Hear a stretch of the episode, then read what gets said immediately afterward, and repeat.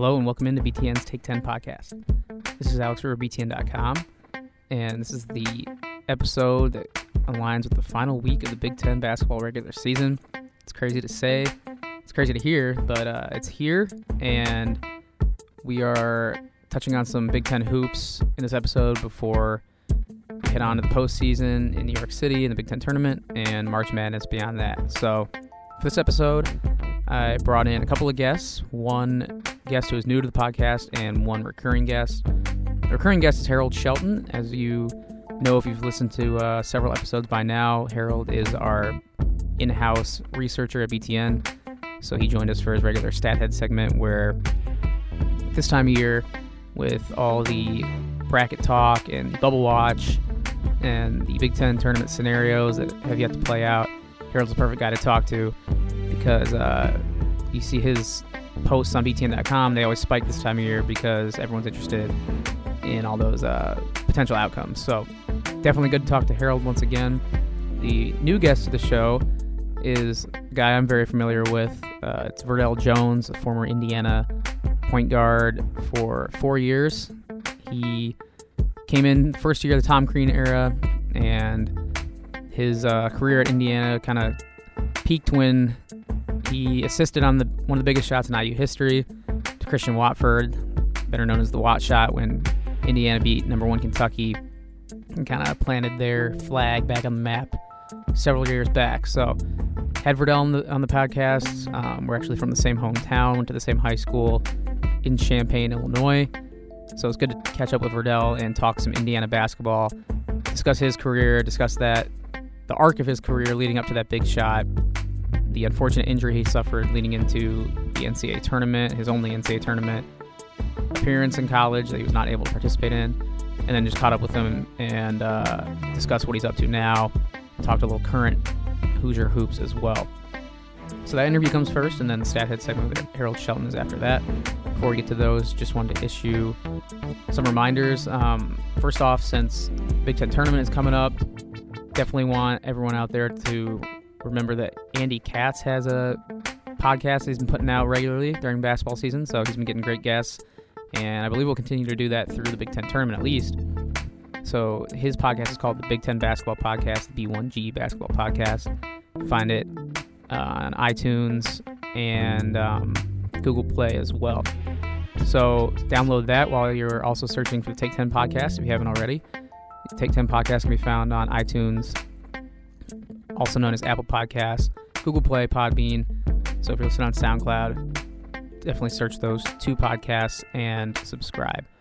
Also, since the Big Ten tournament is coming up, the next episode of the Take 10 podcast will be a, uh, a special one. We'll have a couple of New York, East Coast focused guests. Um, first one is Scoonie Penn, who played for Ohio State for a couple years, transferred from Boston College, and was actually born in New York. And he was the Big East tournament MVP, I believe, in 1997 or 98. Either way, uh, he's got some great stories about Madison Square Garden since the Big Ten tournament is going out there. He was great to talk to. And then former St. John's, UCLA head coach and Purdue assistant, current Fox Sports One commentator Steve Lavin joined the show as well. So those interviews will be coming next week ahead of the Big Ten tournament. And Lavin uh, obviously coached a ton of games in Madison Square Garden as that was St. John's home arena and home to the Big East tournament as well. So be on the lookout for that next week. But right now we got this episode to get to, and it's a good one. So stay tuned. And before we get to those interviews, last reminder I promise we have a coupon code for the BTN.com online store. And you can take advantage of that coupon code, get 10% off any order in that online store by using the promo code TAKE10. That's capital T A K E, the number one and zero. And do that before you check out and get 10% off your order on the BTN.com online store. T A K E, all caps, one zero. All right, so after that long winded intro, let's get to our interview with former Indiana Hoosier, Verdell Jones III. I'm very pleased to be joined by former four year Indiana guard, one of the biggest assists in school history to his name. You can follow him on Twitter at VJ3 underscore 217. Verdell Jones III. V, thanks for joining me, man. How's it going? Man, it's going real good, Alex. How, how's it going that way? Pretty good. Uh, good to hear from you again. You came by this past summer to rewatch the uh, big shot that, or the Christian Watford shot on our Facebook Live. So it's good to see you then. It's good to talk to you now. Um, has the uh, the aura of that shot worn off for you since uh, since that happened? Must have been what seven years ago now.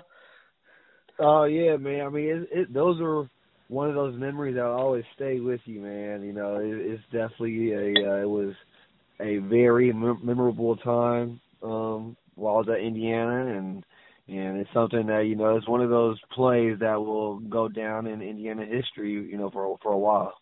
Absolutely, and we'll get more into that shot and kind of the circumstances surrounding it and the aftermath and all that in a little bit. But first, um, when I have guests on, I, I like to get into their backgrounds and, and kind of the past that led them to those moments and and those uh, special times in their lives. So first off, Verdell, obviously I know your background a little bit closer than many do. Um, growing up in the same hometown as Champaign with you. So I remember when you mm-hmm. were when you were coming up, even in middle school, you hit a uh, a big shot that kind of got your name out in the national news earlier than most players. So tell me about that. Oh yeah, man. Uh, I remember our eighth grade uh, championship. Um, I was I, I was going to school at the time at Champaign Franklin. Um, we uh, it was a hard fought, fought game back and forth, and uh, it was a tie game. We go down. You know, unfortunately, a, a turnover happened. They they come down. We foul. They hit two free throws. Go up with go out two points. Um, with two seconds left, and uh, they threw the ball in, and I you know, threw up a prayer from three quarters court, and it went in to win uh, the, the eighth grade Double A state championship, man, in Illinois. So um, it was a, it was that was another, you know, crazy memory that I I got to be a part of, and got to got to be on uh, Sports Center top plays, and got to travel to um, Good Morning America, and it was a it was a fun experience. Yeah. So when all that happened, when you were kind of doing the national media rounds, like, did that sink in at all when you were doing that, or were you just too young to to even really appreciate it at the time? Man, I think I was just a you know a bright-eyed, bushy-tailed kid from Champaign that's happy to be traveling in New York and being on ESPN, man. So I don't think it really sunk in um until later you know really really until you know you you are an adult or as I am now retired and uh, I'm able to look back on some of those memories and really cherish them now. Yeah, so when all that was, was going on, you know, like the hype wears off eventually, and so many of these shots I feel like happen with these these kids, and they're just normal high school kids or middle school kids like you were.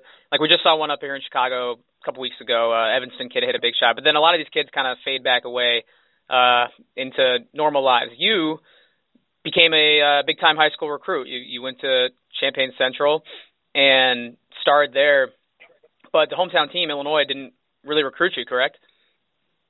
Yeah, I mean, uh, you know, I was a big fan of Coach Self while was at Illinois, and you know, Coach Coach Weber came in, and you know, I really wanted to to, to really just get away. You know, I you know, being in Champaign the majority of my life, and and just you know, being from here, I feel it was better for me to as to grow and mature as a person to you know get away a little bit, not too far away, but to get away and and you know, to start to start to find myself.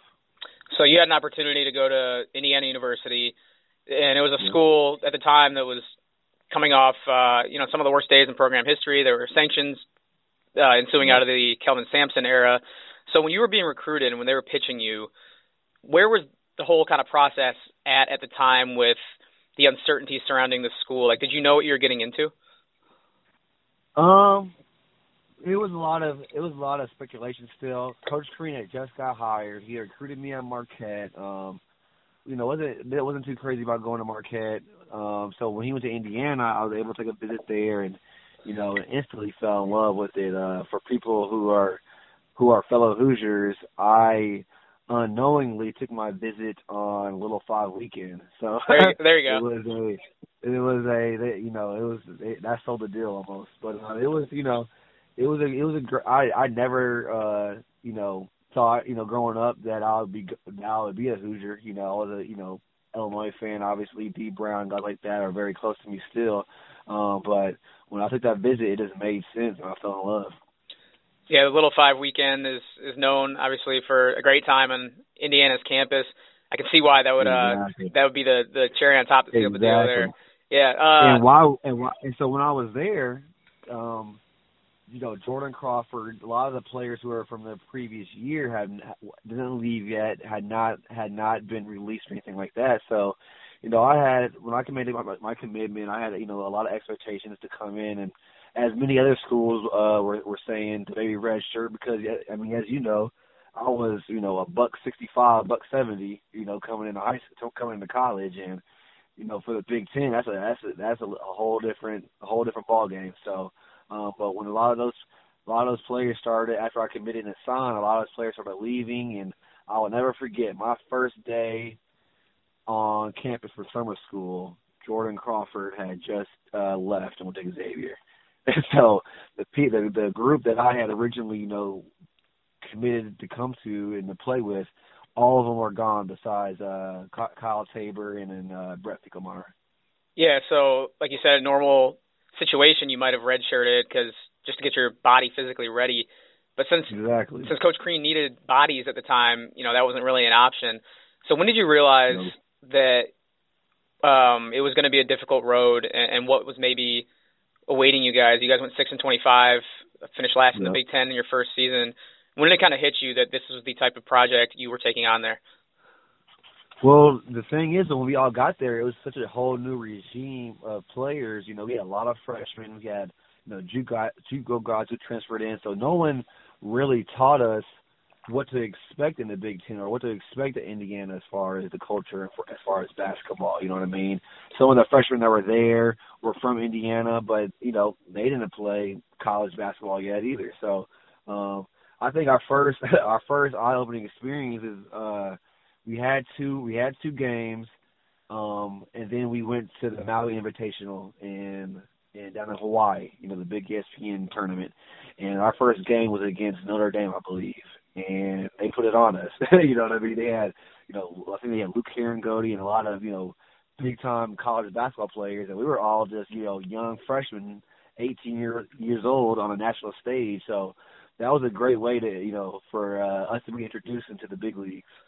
Yeah, we'll talk a little bit more about Coach Crean uh, going forward, but I just want to start off bringing him up by asking, like, how, is he handling all this adversity? Because since he was let go by Indiana, um, a lot of people have praised his reaction to adversity and, and his personality. So, how is he handling this season in the locker room? Um, you know, it was it was tough. He he really kept us motivated. You know what I mean? He kept us um, on you know, focus on just getting better. You know, we knew that it was going to be a troubling, a troubling year. You know, you know, we had you know a lot of freshmen. You know, we had walk-ons. We got to transfer in.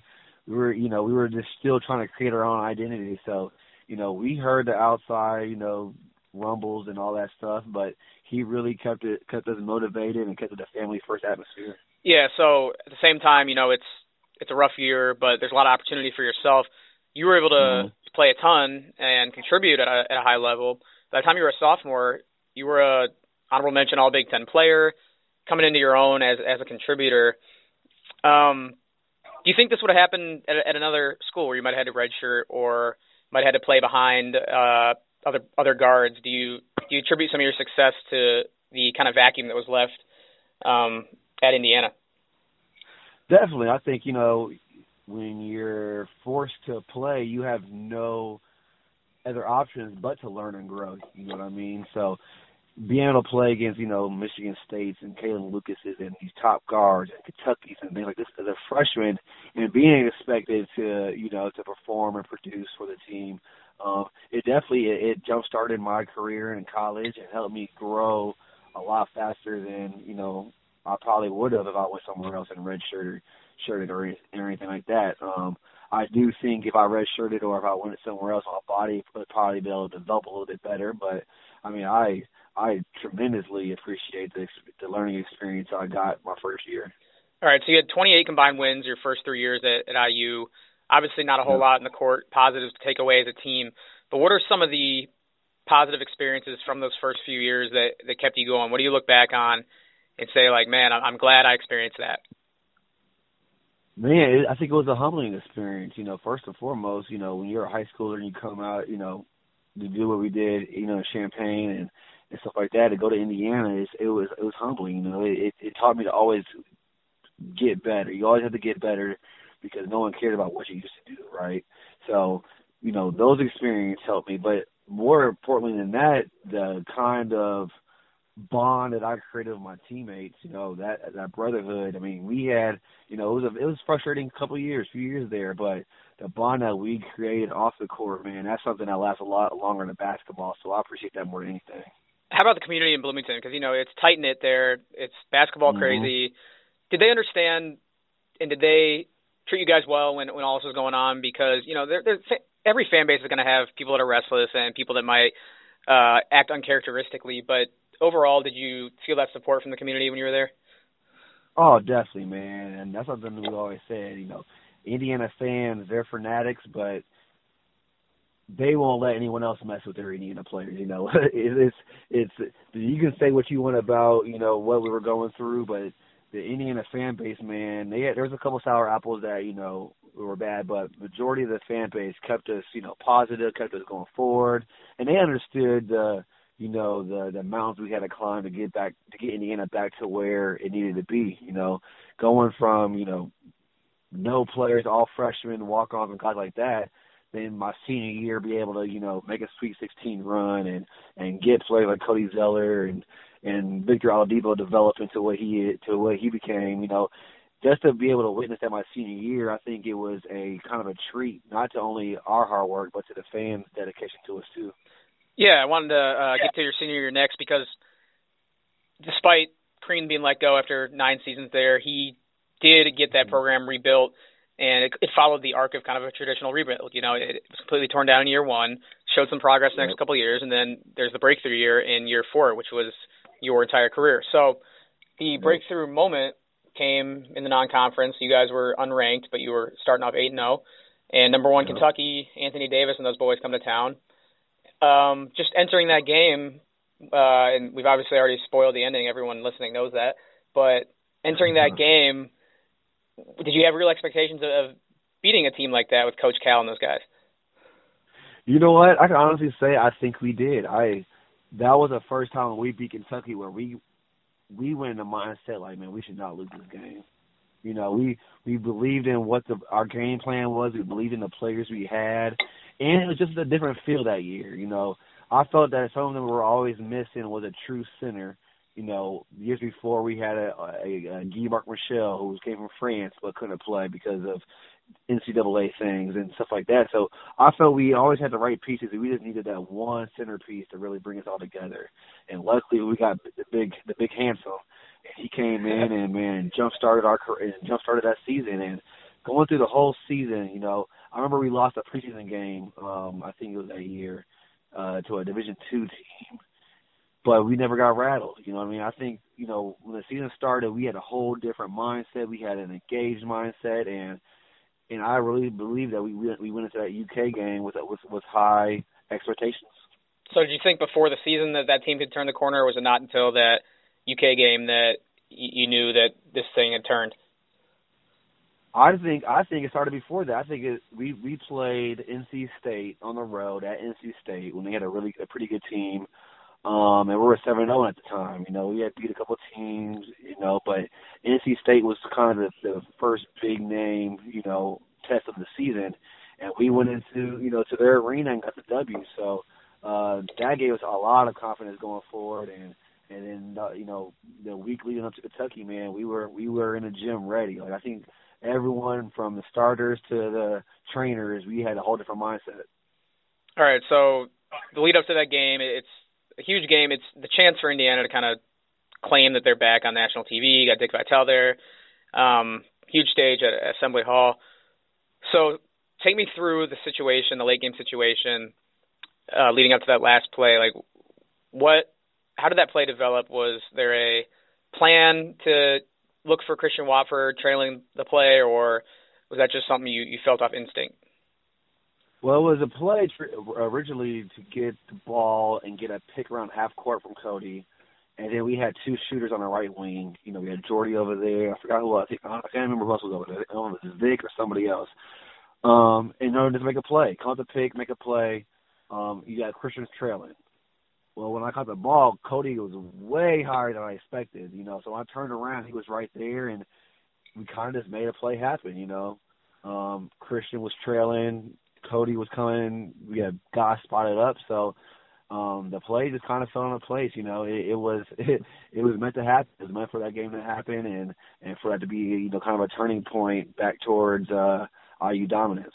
So, what do you remember about like the immediate aftermath of that ball going through the net and that arena exploding like that?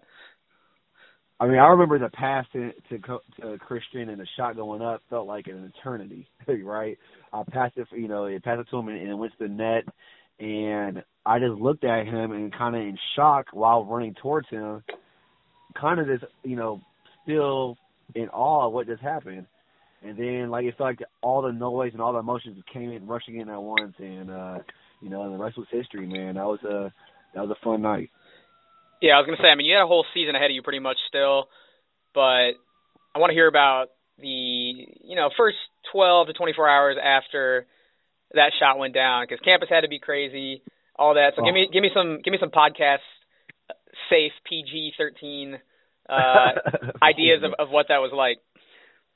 Well, I mean, first when everyone rushed to court like that, it was it was it was kind of nerve wracking but also kind of enjoyable too because we had actually all jumped on Christian and fell down, and people were rushing up trying to jump on the pile, you know, and so we were making sure that Christian and and and uh, I think it was Darius Miller for Kentucky, making sure they didn't get trampled by you know by all the fans and stuff. But you know after that, after everyone was safe, man, it was just a celebration. You know, we got to the campus was going crazy. I remember you know going to Fridays with my parents afterwards and you know, fans coming up to us is happy, ecstatic, and you could just feel the shift of energy and momentum in the air, you know, in Bloomington. That you know, even though there's the beginning of the season, we knew that this season was going to be a lot different than the previous three years.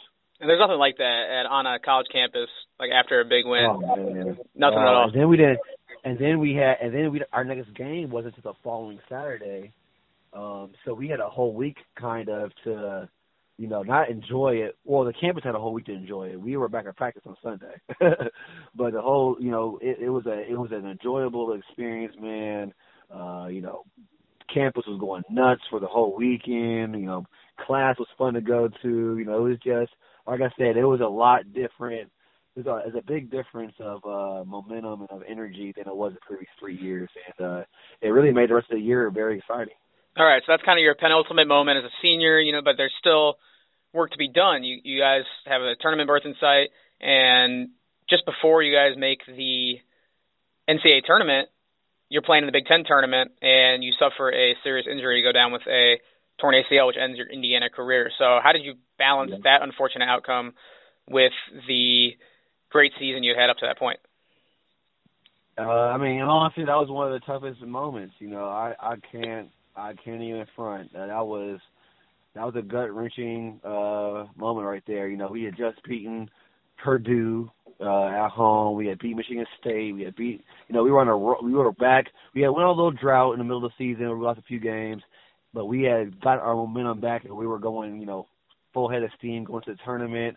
Um, we were excited to make a big run in the Big Ten tournament you know, and when that play happened and my and, and I that caused my uh the tear of my ACL, man, I it seemed like time to stop for a little bit, you know. But uh luckily, you know, I was in I was in great hands with doctors and my teammates, man, they really kept me kept my spirits up and Coach Crean did a great job of, you know, keeping me involved in everything. Just just really trying to keep my mind off of the ACL injury, you know for me to have to, to gone through those three years when I had opportunity to transfer and things like that, and and going through those down years, and for the, for it to be my senior year, and for it to finally be a breakthrough, man, I was excited to be able to experience a tournament and see what we could do because I really I liked our odds, you know, going into the tournament. I really did. I thought we had a great opportunity with the momentum going forward, but that kind of took all the wind out of my out of my personal sails, but I still think we had a great shot, and uh, you know, unfortunately, we fell short of our ultimate goal. But yeah, I don't see that season as a failure at all in my eyes, from my personal my personal uh, standpoint. So, do you think this day? Do you ever look back and think, what if? You know, not only with the IU season, but with with your uh, personal like career, how it turned out? Because that's a long recovery coming out at a crucial time in your basketball development. Definitely, it was it was definitely a rough one. Um, you know, and and, I, and you do you do ask you do ask why sometimes. You know, you wonder why certain things happen. But you know, as I've grown and matured um, to where I am now, I, I look back and understand now that that that happened for a reason. It was a learning experience for me. It was to test me, and you know, and it, and it helped me be a better person going forward. All right. So after Indiana, you bounced around uh, some teams overseas, and you had uh, D League or G League experience as well. So mm-hmm. when I talk to players about their career in uh, those basketball circles, I always like to hear some interesting stories that come out of the, those experiences because there's always something like there's a check that didn't cash or there's some crazy fan experiences. I know you were over in Japan for a while, so if you can think of them on the spot, give me a, a experience or story or two that sticks with you from those basketball adventures. Man, I mean, just there's, in all honest, Alex, Alex, there's too many to to, uh, to quote. But uh, I mean, I I definitely understood that it was a different arena I was walking into when I first went to Greece. So Greece had just been hit by the you know the the economic collapse, uh, so they were struggling. So you know, on paper the contract looked beautiful. It looked you know very enticing. I was gonna be in Athens, Greece. I was gonna have my own car, you know, all these things and that. And but when you get there, you know, and and you ask for your your money, and it's like, oh, we'll get you next week, and it's a month later, and you haven't got paid. You know, those are the kind of the stories that a lot of people in America or people who are just ignorant to the overseas lifestyle just don't understand. You know, they think, are you over there vacationing? No, we're over there. You know, two a day practices.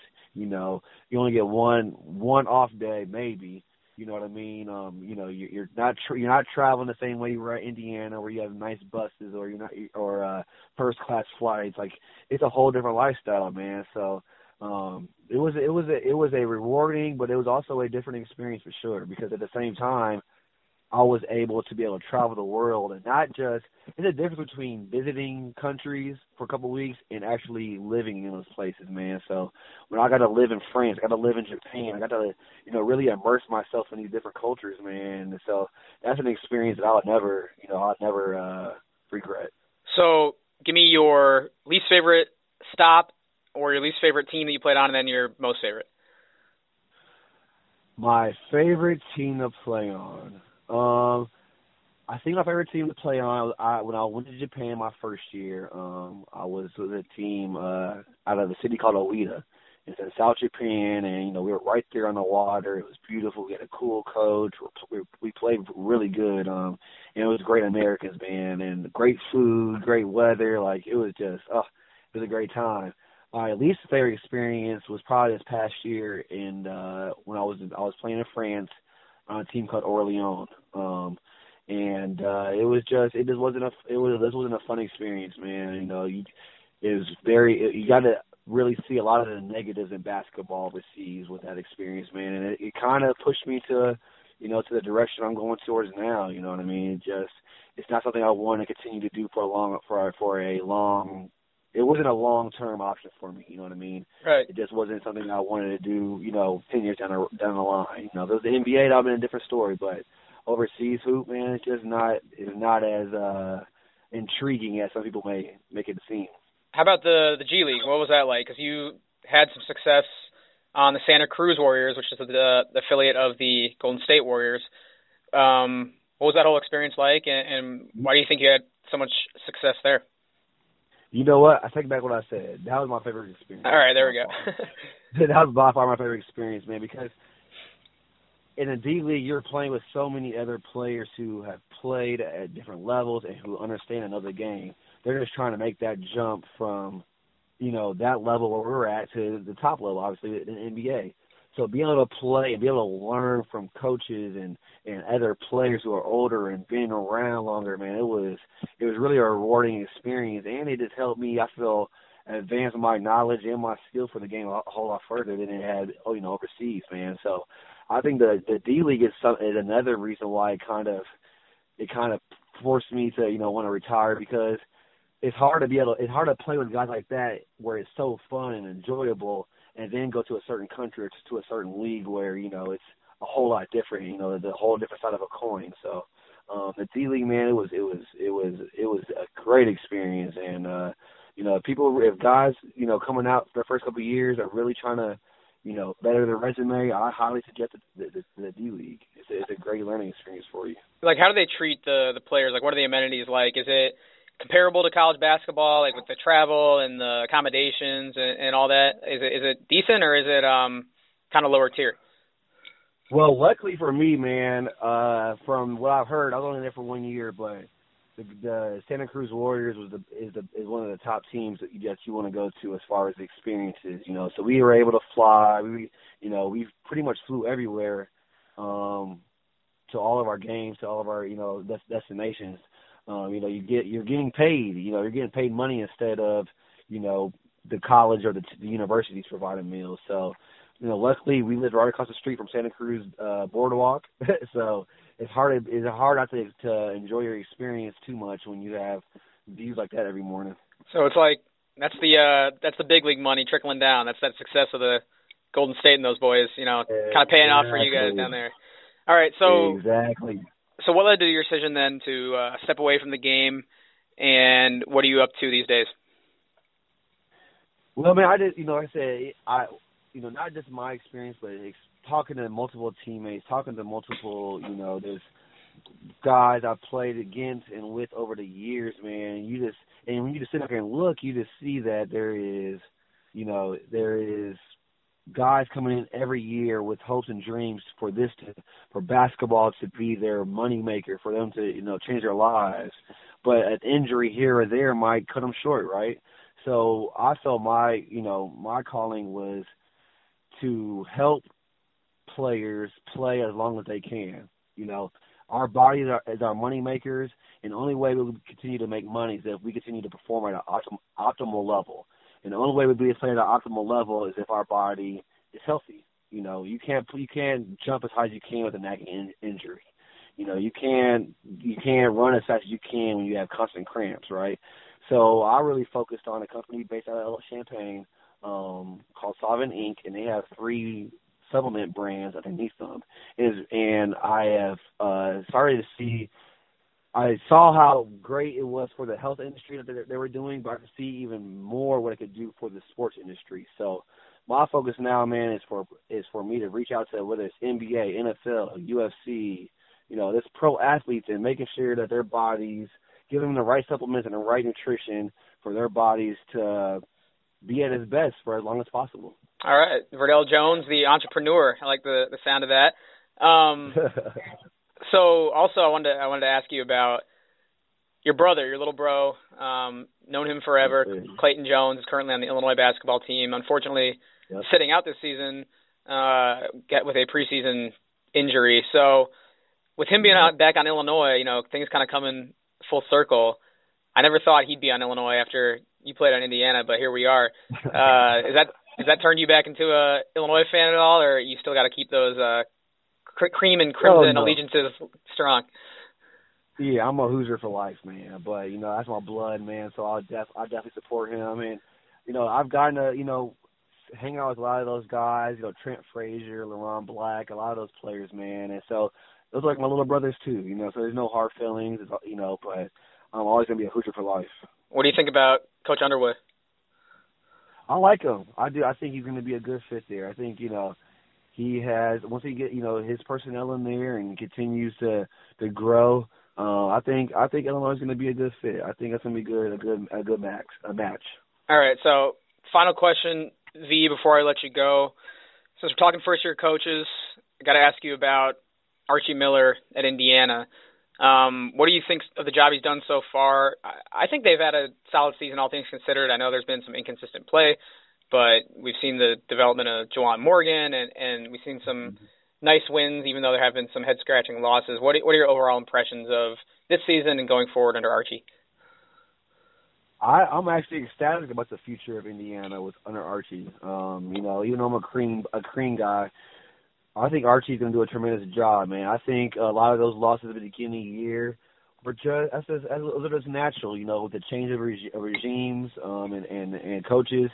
You know, sometimes you you'll have those you'll have some players who might not buy into it or might not understand exactly what Coach Miller wants. So, but I think that they're in the right direction. They're playing good, you know. And uh, Juwan Morgan has really stood out to me. Um, I mean, he's he's a he's a he's a he's an NBA player in my eyes. He has a opportunity to do big things, and he has really become a leader for that team and and helped you know along with Robert Johnson guys like that helped them you know gain some momentum going forward. So I, I hope nothing but the best, and then uh, I'm definitely cheering them on every every game. All right, I lied. I got one more question, kind of in that same vein. Um, you're an Indiana fan now that you're away from the game. And Indiana fans, I feel like, kind of get knocked sometimes because some people will say they have uh, expectations that exceed reality. I want to know, yeah. like, I don't necessarily agree with that. You know, I don't think anyone should be told how to fan, but. I want to know what you think uh, appropriate expectations for Indiana basketball are, big picture. Um, like, it can be the highest ceiling, you know, hanging banners or making the tournament every year. I just want to know what what you, as a former player and now fan, expect uh, zoomed out, a zoomed out level of IU basketball? IU is one of uh, I've been I've I've been I've seen I've been on UCLA's campus. I've been to Duke's. I've been in things like that. I've been in Kentucky. IU is a blue blood for a reason. It's because of the way they view basketball. Where basketball is king there. You know what I mean? So, uh, as a fan, as a player, you know, our goal is to is to hang up number six, and and that's not going to happen, you know, and and we won't be happy until that happens, you know, or we won't be content until that happens. You know, we'll have great seasons, we'll have great players come through, but you know, we're ready for that number, that banner number six, man. We're ready to hang it up and and put our name back up in the in the you know in the rafters with uh, the likes of Dukes and North Carolina and things like that. All right, well said, Verdell. Uh, appreciate you coming on. Appreciate conversation as always. Best of luck in your endeavors, and uh, I'm sure I'll see you soon. Man, as always, Alex, I appreciate the call, man, and uh, best of luck with you and the Big Network. All right, thanks, V.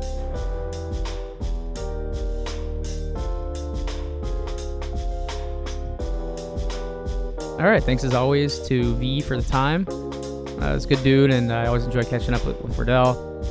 And um, you know, it was a cool thing that he did to stick it out in Indiana work hard and, and cap his career with a moment that Indiana fans will remember forever. And, and I still remember where I was when I watched that uh, assist to Christian Watford to this day. All right, we'll move on from Verdell and we'll get to Harold Shelton, our in house stat head, for our stat head segment. And we talked some Big Ten title race scenarios, which are still have to play out with the, the weekend coming up here. Some Big Ten tournament scenarios, which will come into clear focus these next few days, and then some March Madness as well. So keep it locked for our 10 minute or so discussion with Harold Shelton, which begins right now. All right, I'm very pleased to be joined once again in the BTN studio in Chicago by in-house stat head Harold Shelton. H, we're getting to the end of the season. How you feeling? Feeling good. It's uh, you know adrenaline's kind of taking over, but it's crazy with all the scenarios that are happening, and uh, I will say things have gotten a little easier. It could be a lot worse. Like if Minnesota would have beaten Wisconsin, my life would have been a lot harder. Uh, but all in all, things are good, ready to get done with the season. Yeah, I was going to say this is when this is when you shine because every morning you're sending out all the possible scenarios for Big Ten tournament seeding what those mean going into March Madness, and it's the stuff that everyone really looks for this time of year because there's so many different ways these type of things could play out.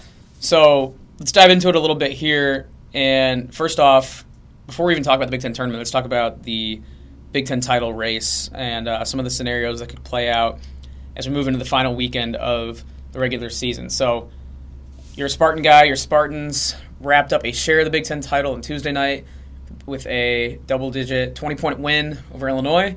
They were able to celebrate at home on senior night. That was kind of a nice cap to it's been a difficult season at times for some of those players on that team. Um, so they got a share of the title. What else could play out here as far as who else is in position for a Big Ten title And how does Michigan State potentially win it outright if, if they don't have to share? Uh, so yeah, it's their first title since 2012, which seems which seems crazy, but it's true. Those poor uh, fans, only since 2012. yeah, but you, normally you see Michigan State near the top, but they just haven't been able to get over the hump until this year. Uh, they can win it outright for the first time since 09, but in order to do that, they either they either need to win at Wisconsin on Sunday, or Indiana could do them a favor and beat uh, Ohio State on Friday. That could certainly help. But Purdue still has a chance to get a share as well if they win their two games uh, and Michigan State loses. So even though the Spartans have a share, there's still a lot of games to be played. Purdue's got a relatively comfortable schedule, so they'll be rooting for Wisconsin as well. Be honest, do you see Wisconsin pulling out a win against Michigan State, or do you think Sparty's got this wrapped up? Uh, if you would have asked me a week ago, I would have felt extremely confident going into that game. But after seeing Michigan State trail by 27 on the road yeah. in their last game and see Wisconsin upset Purdue, I mean, senior day, you never know. Yeah, Wisconsin's uh, looked a lot better of late. I think yeah. they're kind of you know they're kind of finding themselves a little bit after all those injuries. Um, all right, so talk a little bit about the Big Ten title race. Those three teams still have a chance, or two teams have a chance to catch Michigan State. How about uh, some Big Ten tournament scenarios? So the bottom four are set. We know who's playing Wednesday. Um, are there any scenarios that could determine a team's path that are still like really up in the air right now? Like, are there any favorable matchups? What are you looking for right now as you're kind of breaking down all these scenarios heading into next week's Big Ten tournament? Yeah, so right now, I mean, we know that Ohio State and Michigan State are the top two seeds. Uh, we just don't know the order yet. Uh, we know Purdue, even though they can get a share of the title, uh, you know, it's with they get some help from Wisconsin. They can't be the one. We know Nebraska and Michigan are fighting for that last double bye. Uh, Nebraska kind of controls that. As long as they win, they'll get it. If they lose and Michigan beats Maryland, then it'll go to the Wolverines. With, And who knows if that happens, then they could possibly play each other in a four or five game on Friday. Uh, Penn State and Indiana are fighting for six and seven. That's pretty much set. Uh, Maryland's the only team right now out of the 14 that knows their actual seed. Like they're locked into the eight. Okay. Everybody else, because either kind of one or the other.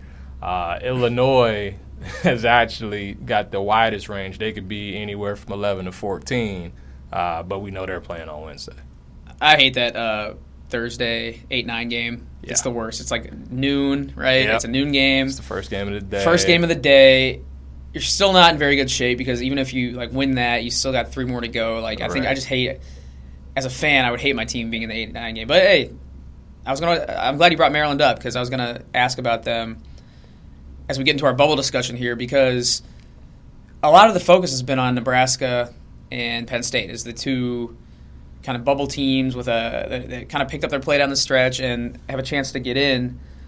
But you brought it up before we sat down here, and you mentioned that Maryland's not that far off from Nebraska and Penn State, especially considering the metrics that the committee looks at, which is RPI. So, what's Maryland's positioning looking like heading into uh, their final game and then the Big Ten tournament? Yeah, I mean, when you look at Maryland, you just have to realize that all conference records aren't created equal. So you look at Nebraska and you see they're 12 and 5, and you see that Maryland's 8 and 9, and you see Penn State's, you know, right around 500 as well. But you have to realize that Maryland played Michigan State twice. They played Michigan twice. Right. Like Nebraska only got to play them once. You know, the imbalanced schedules really did not work out in Maryland's favor. So if you look, you see Maryland is just one spot different than Nebraska. I think Nebraska is 59 and Maryland 60. Penn State's all the way down to 83 after their loss to Michigan. The problem for the Terps is that they're 0 and 9 in quad one games. Right. So a win against Michigan come up Saturday that would, give them a world of good. Like maybe that that could put them in decent, decent position there. Agree. It's just kind of funny. We, you know, for the last week or two, it's been all about Nebraska and all about Penn State, but Maryland's computer numbers, at least, are right there with those two. And in, in the case of Penn State, it's better. So if they have, if they could beat Michigan, that would certainly help. Them being the eight seed, they'd have a chance to face the one, which would be another quality, you know, a quad one. Um, I mean, at this point, I think Nebraska, Penn State, Maryland all have major work to do in New York, Right. but I think the Terps should at least be in that bubble discussion with the other two. And obviously, the winner, since Nebraska and Penn State play Sunday in both of their regular season finales, the winner of that game is probably in much better shape with a little bit less work to do Right. in New York City, right? Agreed. Okay.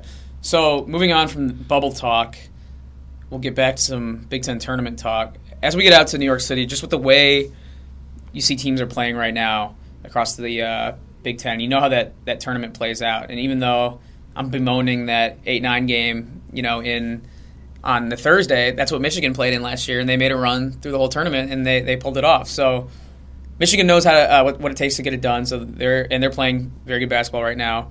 What's a team that you think, just the way they're playing right now and the way they're currently built, is most likely to rattle off three or four wins in, in New York and win the whole thing?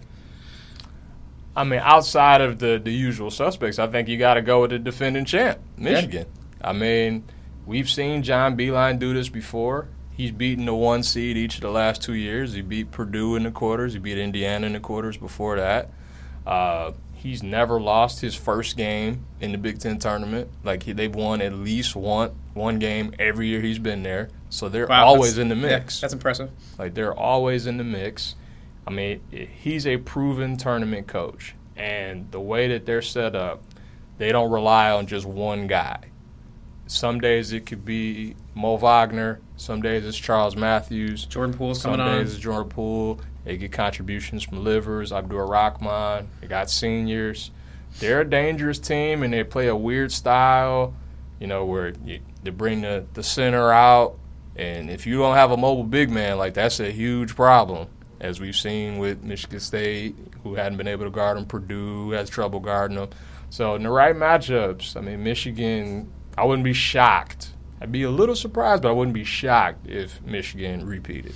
All right, so expanding on that, you know, Michigan, obviously Beilein has them built for runs of, of three or four games in as many days, and that's what they'll have to do coming up. But how about six games in three weekends as the NCAA tournament is set up? Which Big Ten team do you think is best built for that type of run when you know you have a little more time to scout and prepare for for opponents and you know in the case of like Michigan State, you know someone like Tom Izzo has, has been there, done that. Yeah, you're to take the words right out of my mouth there. I would go Michigan State there. Um, I think Ohio State is a team that's just kind of the, the sum is greater than the parts, and I don't know how far that gets you mm-hmm. in March. Usually, the most talented teams are the ones that cut down the nets. I'd say Michigan State's probably a top four, top five talented, most talented team in the country. They've got a proven coach. They've got a point guard who know who who knows what to do in certain situations. He's come up clutch repeatedly in Cassius Winston. Uh, they've got pros in Miles Bridges and Jaren Jackson. So if you were to ask me a Big Ten team that has the best chance of making a run, I would say the Spartans. All right, mark it down, book it. Non-biased opinion from Harold Shelton. You know, I know you. You're a professional, even though you're a Spartan guy. That's a uh, that's a level-headed, objective take. So Appreciate put that. it in stone uh, for Michigan State. All right, last question. You know, we're going to be out in New York City here in a couple days. You were at uh, ESPN for a number of years, so you know that East Coast scene.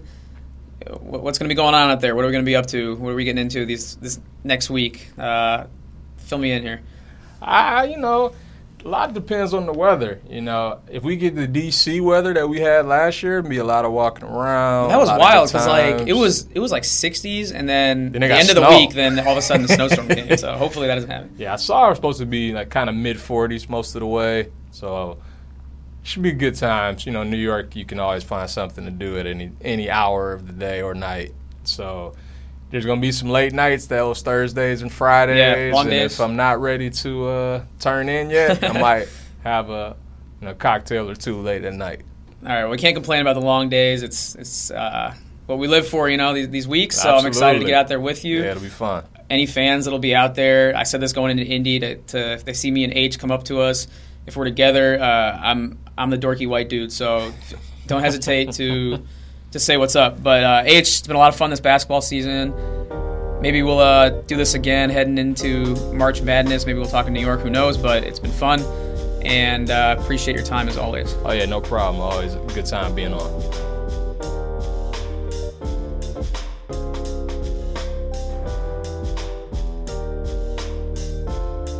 All right, thanks as always to my guests, Verdell Jones and Harold Shelton, for joining me. Uh, it was a lot of fun talking to those guys, um, and it's been a lot of fun this Big Ten basketball season, which is just about in the books. Looking forward to the postseason.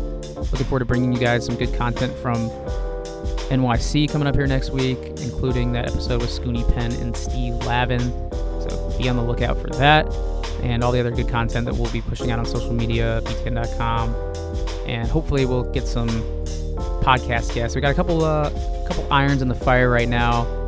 Nothing for sure confirmed, but I should be able to get something for you guys in New York that uh, you'll enjoy, and uh, hoping to make it happen once I get out there next week. So, thanks as always to everyone for listening. Thanks once again to West White for producing the show, and we will talk to you next week here on the Take 10 podcast.